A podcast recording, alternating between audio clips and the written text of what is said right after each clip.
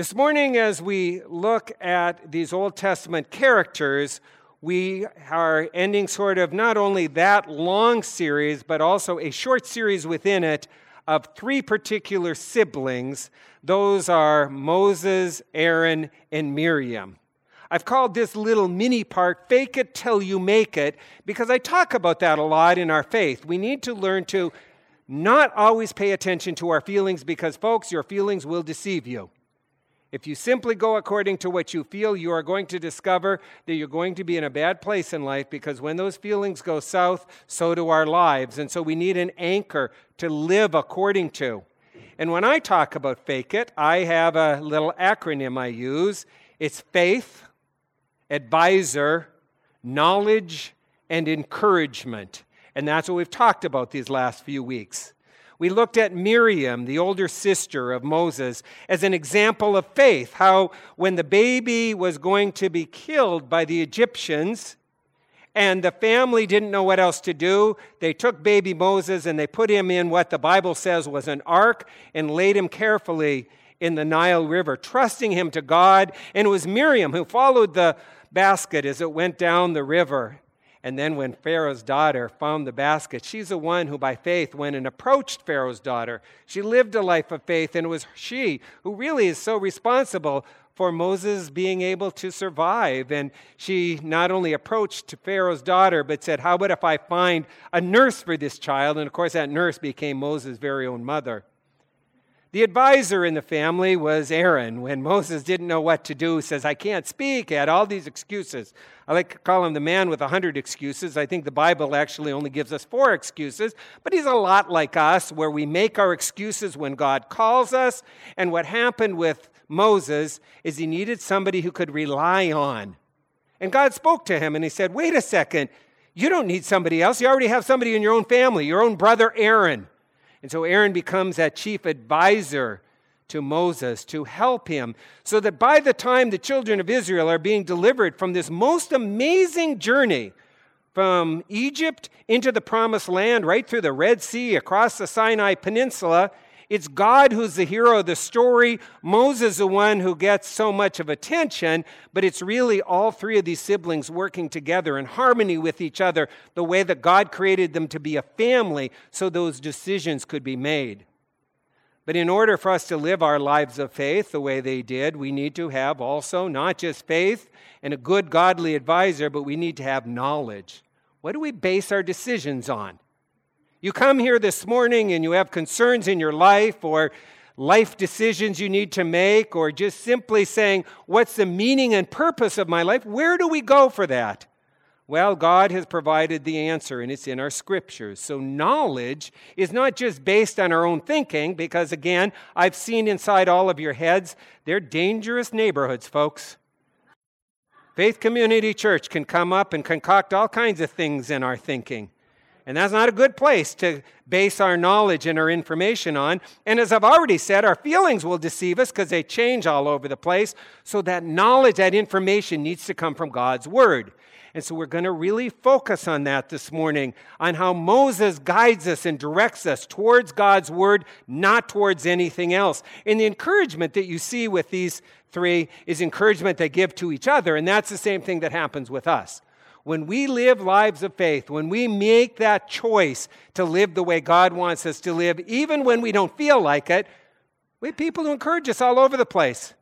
Look what we've been talking about this morning, whether it be with church coming together at a time of a tragedy like Chad, where we pray, we give money, we make visits, we provide meals. That's all to encourage, that's to keep a family going in the midst of a tough time. Or whether it be Don, who's doing much better in his health, and we gather together and we encourage. And there were some guys from the men's ministry who were over at High Street this morning listening to him preach, encouraging him, saying, Don, this is awesome to have your health better so that you can do the things that God's calling you to do. Well, that's true for every one of us. And so we need to know who those encouragers are in our lives. But this morning's part of all of that faith, advice, godly advice, knowledge and encouragement, knowledge being knowledge in God's Word, is all about God's Word and how we fill our minds with the right things. The problem is when we think that there are other things that can guide us, so many other things in this world are going to let us down. Do I have an amen? All kinds of places that you're going to look for guidance and direction and for information are going to help to a point, but only to that point.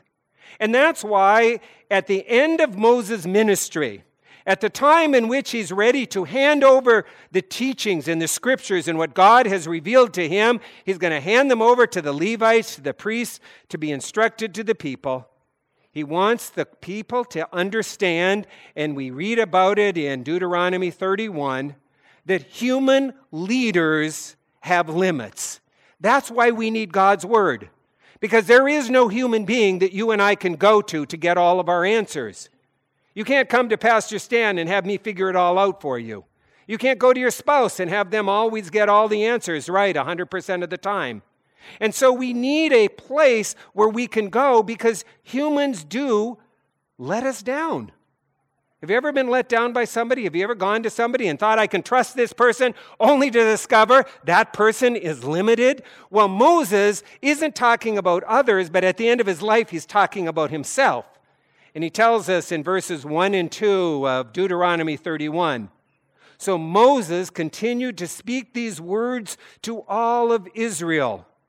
Let's understand where they are. They've come from Egypt, they've gone through the Red Sea, they've crossed the desert, There's been 40 years wandering, and it's finally time to take the promised land.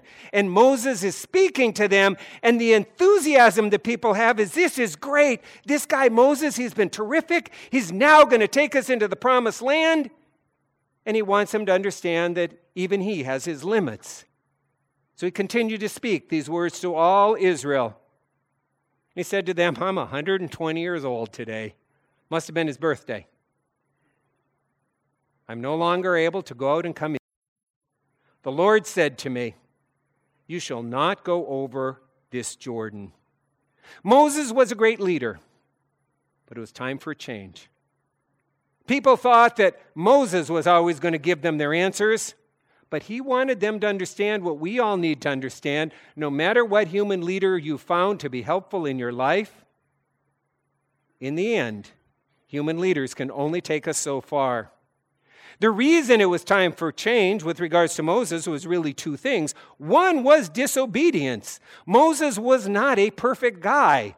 And earlier in chapter 30, we'd been reminded about the fact that Moses had been disobedient himself. And at one point, when he didn't trust God, God said to him, You're not going to lead, lead the children of Israel into the promised land. You're only going to get to the Jordan. You're going to be able to look in, but you're never going to see and have fulfilled in your lifetime the opportunity to take possession of that land. The other reason was obviously because of his age.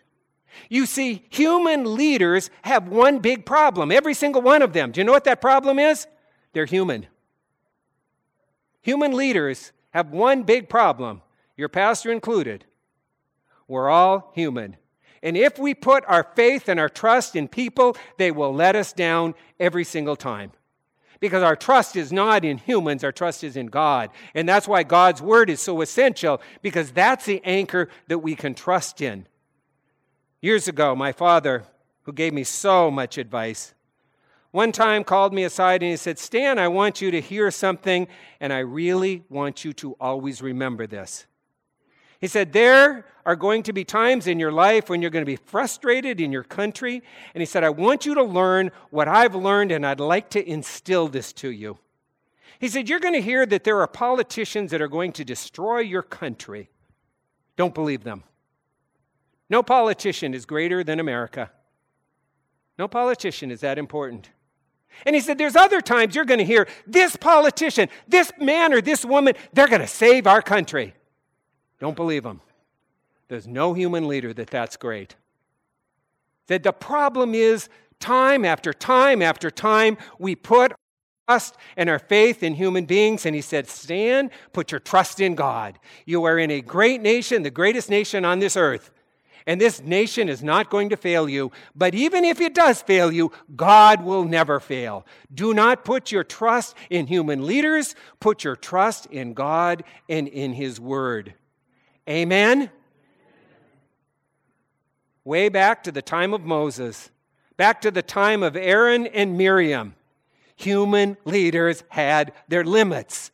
There is no human being that we can trust in to get all of our answers, and that's why God gives us His Word. A place where we can go, where we can reflect, where we can study, where we can take those words into our thinking and change our thinking. But because you, you know what? What we think is going to determine so much of who we are as a person. Years ago, in the early days of computers, I remember GIGO. Do you remember that? Garbage in, garbage out. We're told you program the computer the wrong way, you get bad results. Well, the same thing continues to be true with our minds. If we trust in people and other things, they'll let us down, which is why, again, Moses is guiding the people to trust God's word at this point where he and his brother and his sister have been so influential in their lives, so important in getting them to a certain place. He still wants them to understand that he trusted God's word, and now he's wanting them to trust God's word. The second thing that we learn as we trust God's word, as opposed to human beings, as opposed to our thoughts, as opposed to our circumstances, is that God goes before us and God surrounds us. That's why His Word is so essential. We take the Scriptures not because they're our last resort, but rather because they are a reminder to us that God is with us and God goes before us. No matter what you're facing in your life, no matter what's coming into your life, no matter what the future may hold, God's already there before you. And no matter what you and I face, God surrounds us and cares for us and is with us during every single moment of our lives. Verse 3, we read these words the Lord God Himself will go before you. He'll destroy these nations before you so that you shall dispossess them. And Joshua will go over at your head as the Lord has spoken. Now, we lose something when we take that, that passage and we translate it into English. Because in the Hebrew, that is one of three verses in the Bible that begins and ends with the word Yahweh. Begins with the word the Lord God. Yahweh is Lord God. And it ends in the Hebrew with the word Lord God. Begins and ends with Yahweh. So let me try a Pastor Stan paraphrase. If you have your handouts, I gave you my weak little paraphrase here. God goes before us. God will take care of our problems if we trust Him. We know this because this is what has been spoken and said to us by God. Hear what we have? We have a saying that begins and ends with God, tells us that God goes before us, and the very phrase itself ends with God. God goes before us because of the Word of God. Wow. The knowledge we get here is that God is the beginning and the end. No matter what we face, as long as we understand that we can trust in God and trust in His Word, God's going there before us and God will surround us and God will keep us. And that's true, not according to the fact that Pastor Stan told you, not even because Moses told you, but because God told you. God is the one who said, You can trust in me because I go before you. Now, as human beings, we do our best to try to help instill into our children a sense of safety and security. Have you ever had a child that was uncomfortable something and you just wanted to make them comfortable? Now, I know I've used this illustration before, but it's summer and I don't care because I like the story, so I'm going to tell it again. But when our youngest son, Todd, was a little kid, he would get scared going to school. It was a terrifying thing for him. He had a school two doors down from our house. Regina and I looked at it and said, How can he even be slightly uncomfortable? He can look out from the playground and out from his class window, and he can see the church steeple of our church. We're living in Whitinsville, Massachusetts. But it didn't matter because he had all this fear and this anxiety about going to school. And so we would take him to school, and one day there was a little triangle right in front of the school. And I came up with an idea. I said, Todd, I've got an idea said, I'm going to stand here when you go into school. And when you go into school, the whole time as you walk into school, I'm going to be standing there. You look back as many times as you want, peek as many times as you want, dad's going to be standing there. When school ends, now this wasn't a huge commitment. I lived two doors down. So it wasn't like I was driving 20 miles. I said, I'm going to be standing right on that triangle. So your school day will begin and will end with dad standing on the triangle. One day came time for Regina to take him to school.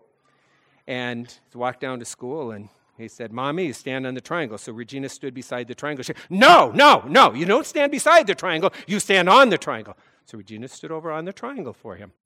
At the end of the day, one of us was standing there. The idea is we wanted to have a security of a little child going to school knowing that they could trust their parents, knowing that mom and dad were there before, during, and after. That's what Moses is conveying to us about God and his word in this passage. God goes before you according to the word of God. God is on both ends.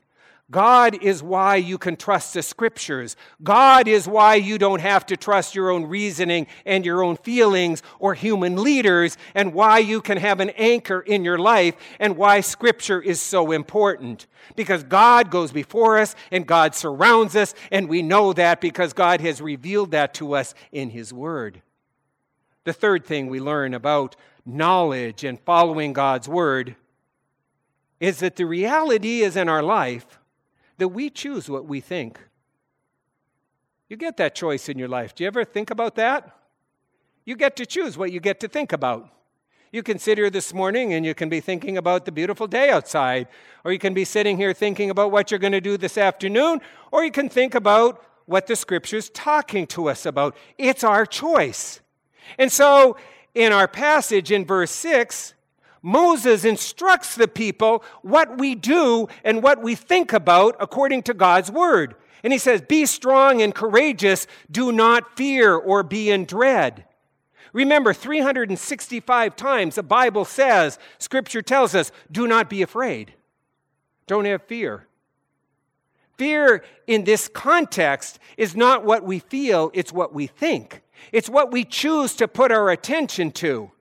Moses knew what we know the future would come with some good things and would also come with setbacks. I don't care where you are this morning, there will be challenges in your life. There are challenges in all of our lives. And so Moses challenged the people in their thinking. He didn't say, I can change your circumstances. He didn't say, I'm going to give you Joshua, who's going to be the next leader, and he's going to make sure nothing bad happens to you. Rather, he says, I want you to know, according to God's word, that you do not need to be afraid, that you can be strong and courageous. You see, we choose our thinking and our response to the situations in our lives. Far too many times, Christians think, well, if all the circumstances were perfect, everything would be okay. That ain't going to happen, folks. I don't care who we think we are, we have no control over people, places, and things. Moses had no control over what was going to come next after he died in the life of Israel, but he did have influence to tell the people you get to choose what you think about. You can choose to listen to God's word and trust Him. You can choose to think, no matter what I'm facing, God's going to get me through, or you can choose to be discouraged and to be the negative naysayer of Nabom. A lot of us have been there, and you know exactly what I'm talking about.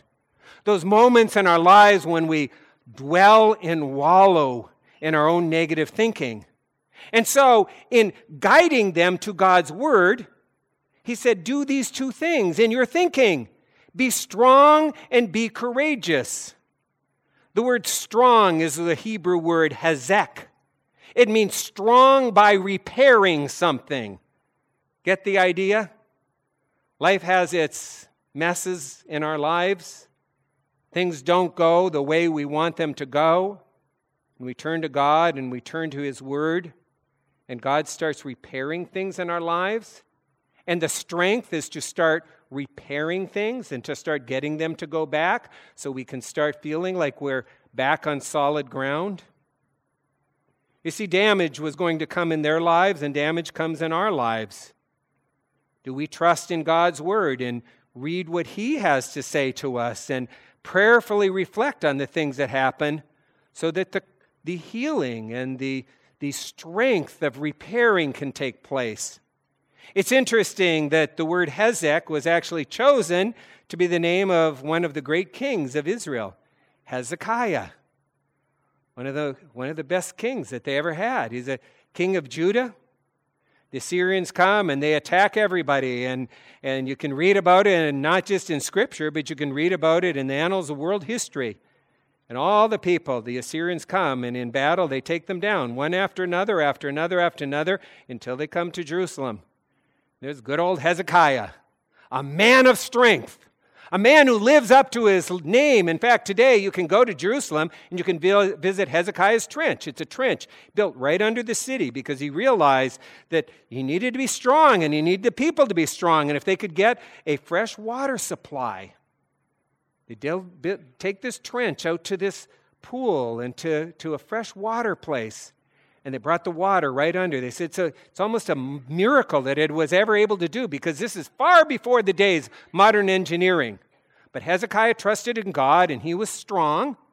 And he had people start on one end in the city of Jerusalem and they build a trench right under the city walls.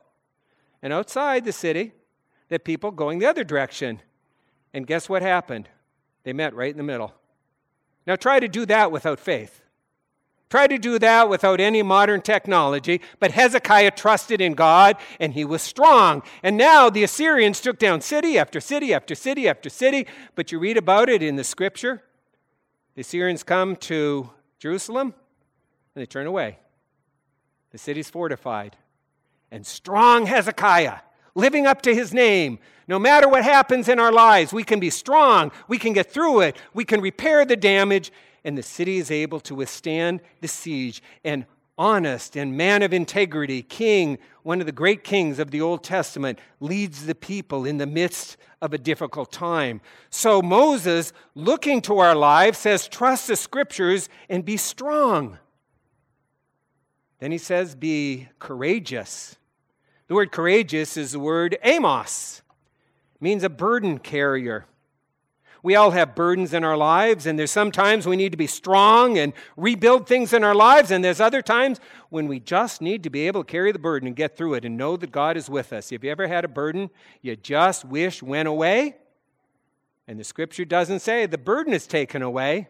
The scripture says, Moses tells us that how we get through tough times is not some human being's going to come and rescue us, not that the things are going to be pulled out of our lives, but that we can amos that we can be courageous, that we can carry that burden and get through everything. Because faith isn't having everything go right, faith is trusting God's way and know that it will be okay. And so it's as if Moses is saying, when troubled, when trouble comes in your life, choose to be a Hezekiah, to be strong, or choose to be an Amos, a burden carrier.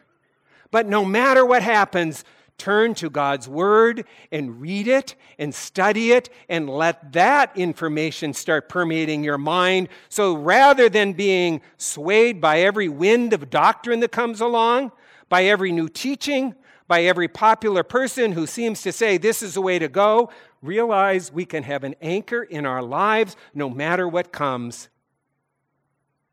Moses the man who wants us to have knowledge, to have knowledge of God's word, ends with one last thing as he ends his time speaking to Israel. And it's really these words trust God's word. Human leaders will have limits. God goes before us and surrounds us. We choose what we think. Now trust God's word. Trust it. Know that it's a gift. We live in a time in which the Bible continues to be the best selling book in the world every year. Number one bestseller. They don't even put it on the bestseller list because they know it's going to be number one. The question is not whether we own Bibles. The question is whether we read our Bible. The question is not which translation you have. The question is do you read the translation that you do have? With verses 9 and 10, then Moses wrote this law and he gave it to the priests, the sons of Levi, who carried the ark of the covenant of the Lord into all the elders of Israel. And Moses commanded them at the end of every seven years, at the time set for the release at the feast of the booths, read these words. Moses gave the law to the prophets, who were then to give it to the people. A long time before the Gutenberg press was around. This was a time in which people were illiterate and they couldn't read, and so they had to trust in the priests to read it to them. And so Moses takes the law and he writes it down and he hands it to the priests and he said, Now read this and study this and share it with others. The word law is the Hebrew word Torah. You may have heard it as used for the first five books of the Old Testament, which is where we get our understanding that Moses gives us those first five books and he writes them down. And so, what we're reading here is the beginning of written scripture. This is where our Bibles all start, as Moses is recording these words and is handing it to the priests and say, This is sacred. Read it and study it and give it to the people. But the word Torah that gets translated law really also means instruction. And so it refers to all of Scripture, the whole 66 books that have been given to us as a gift. And what we are to understand is because we don't sometimes know where to turn, because we will be confused in our lives, because you will have times in your life when you don't know whether to go left or whether to go right. God abandoned you. Not only is He with you, He's given you His Word to study, to trust in. Now, they were able to read it publicly, and they were told every seven years to read all of it. Now, it sounds like he's only saying read the Bible every seven years. That's not what he's telling them. He's saying read the Scripture all the time, and at the end of the seven years, when it comes to your special Thanksgiving time, because that's what their Feast of the Booths was, that was in the ancient Israel, that was their Thanksgiving celebration. He says, Take those first five books of the Bible, take that Torah, and read all of it publicly. That's what we're going to do next week. I want you all to show up here at 8 o'clock in the morning, and we're going to read Scripture until the next day at 2 o'clock in the morning, and we're all going to be attentive, aren't we? Of course, that would be tough for us in today's world. But in the ancient world, the people feasted after that. They would learn the scriptures every day as a priest would read the word to them. And they would go to the synagogue and to the temple, first the tabernacle, later the temple, and they would hear God's word spoken to them, read to them, and they thirsted for that knowledge and that information. And then God said, every seven years, read all of it. Just stand before the people and read it all so they know that we're not missing any of the instruction. He didn't want people to pick and choose their five favorite Bible passages. He wanted people to understand that even the tough passages we need to hear because they may be the very words that we need at a time in our lives. Got me thinking of the Lincoln Douglas debates versus today's sound bites. Do you know when the Lincoln Douglas debates took place that Douglas would speak all morning and then they would go to lunch and then they would come back and Abraham Lincoln would debate back for a couple hours. Americans can't even fathom that today. Because if it's longer than 30 seconds, we lose attention. If something goes more than what we think it should be, we tune ourselves out immediately. And what God is wanting us to understand, and Moses is proclaiming here, is this is life giving words, folks. This isn't something that we should let our minds tune out to, but this is so important that every seven years, as all the people gather together, we need to make sure those priests haven't been shortchanging you and you've only been hearing part of what was in the scripture.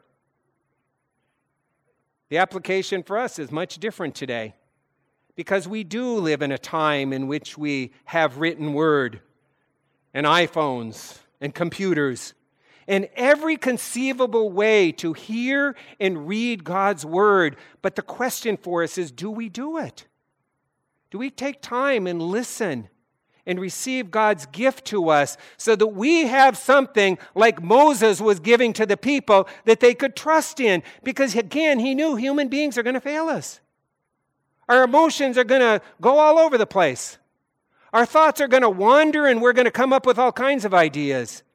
And if all we have is what everybody else in the world has, we're really not going to be in a very good place. But God wants us to understand His Word.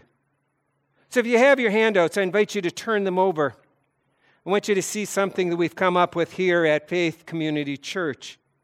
And it consider the triangle your whole life. Think of it as all the ways in your life in which you receive God's word. And here in our church, we have three ways in which primarily we can hear God's word. We can hear it Sunday morning in a message, and that's awesome. I put a lot of time into preparing a message, and I hope we can keep your attention and we hear the scripture as we go through it, because that's what we're here for. Not to give you Pastor Stan's ideas, but to figure out what the Bible's telling us so we can hear it together. But when we think about that, that's really only the top of the pyramid. That's really a relatively small percentage of the amount of scripture that we can take into our lives. Look at that big pyramid. Think of having the bottom two thirds totally empty. Look how much of it you miss. So, the next thing we do is once we have the small amount that we hear on Sunday morning, we maybe get a 30, 35 minute message, but then after that, we have a, a bigger segment of time to listen to God's word. We call that faith groups. That's why we encourage you to get involved with a faith group, to find a place where you hear God's word, where you can talk about it with other people. You can be in a Bible study and you can reflect on it for more like an hour and have a deeper discussion. But then again, imagine all you did is sermon and faith group. That's kind of the top two tiers of, of this pyramid you're still gypping yourself out a lot of the ways in which God's word permeates into your life because the base of it all is our personal study, our personal devotions, our everyday opening the Bible and struggling to read and hear and understand what God has to say to us. If you don't know where to go, take the Gospel of John today and start reading through it. When you're done with that, come talk to me. We'll find another place to go. Every day, open the Bible, read it, ponder it, slow down with it. Don't worry about reading chapters and chapters. Read a segment and reflect on it because if the first one represents 35 minutes and the second one represents an hour, hour and 15 minutes, imagine it's a half an hour day that you do. You get three and a half more hours in God's Word. Taking an hour, it's seven more hours a week. You get the point? God wants us to know His Word.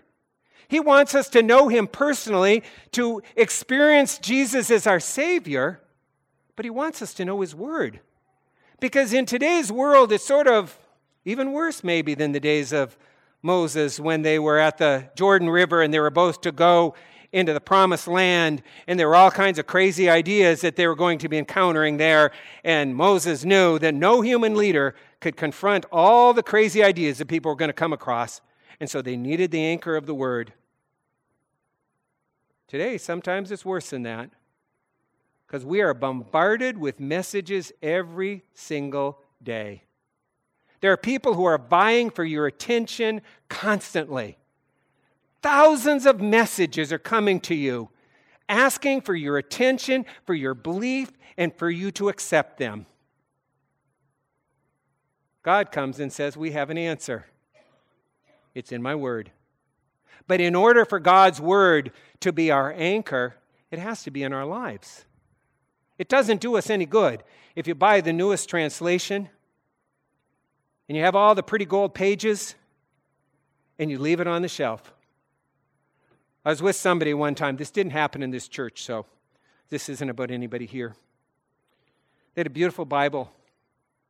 They'd bought the Bible 10 years earlier. They showed it to me. They said, Pastor Stan, why don't you see this beautiful Bible?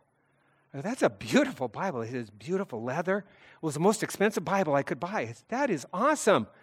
And I opened the Bible and I said, Have you opened this Bible? And they said, What do you mean?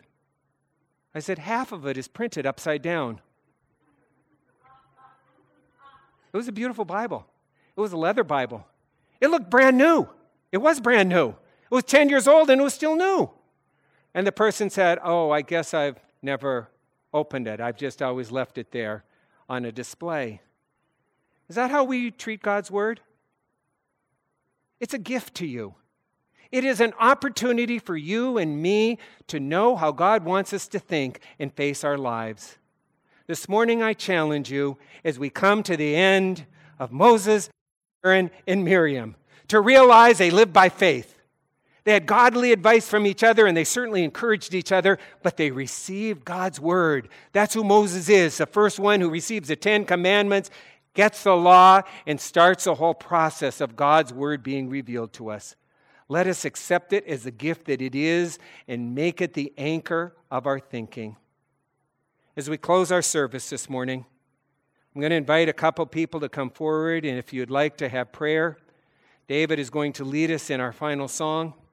And perhaps you would like to make a commitment to read Scripture more, to understand it better. I'm not asking you this morning to make a promise to join a particular group or anything else. I'm asking you if you'd like to come forward and have somebody pray with you to make Scripture more center in your life. If that's a desire of your heart, I invite you as we come to our final song to come forward and have somebody pray that with you.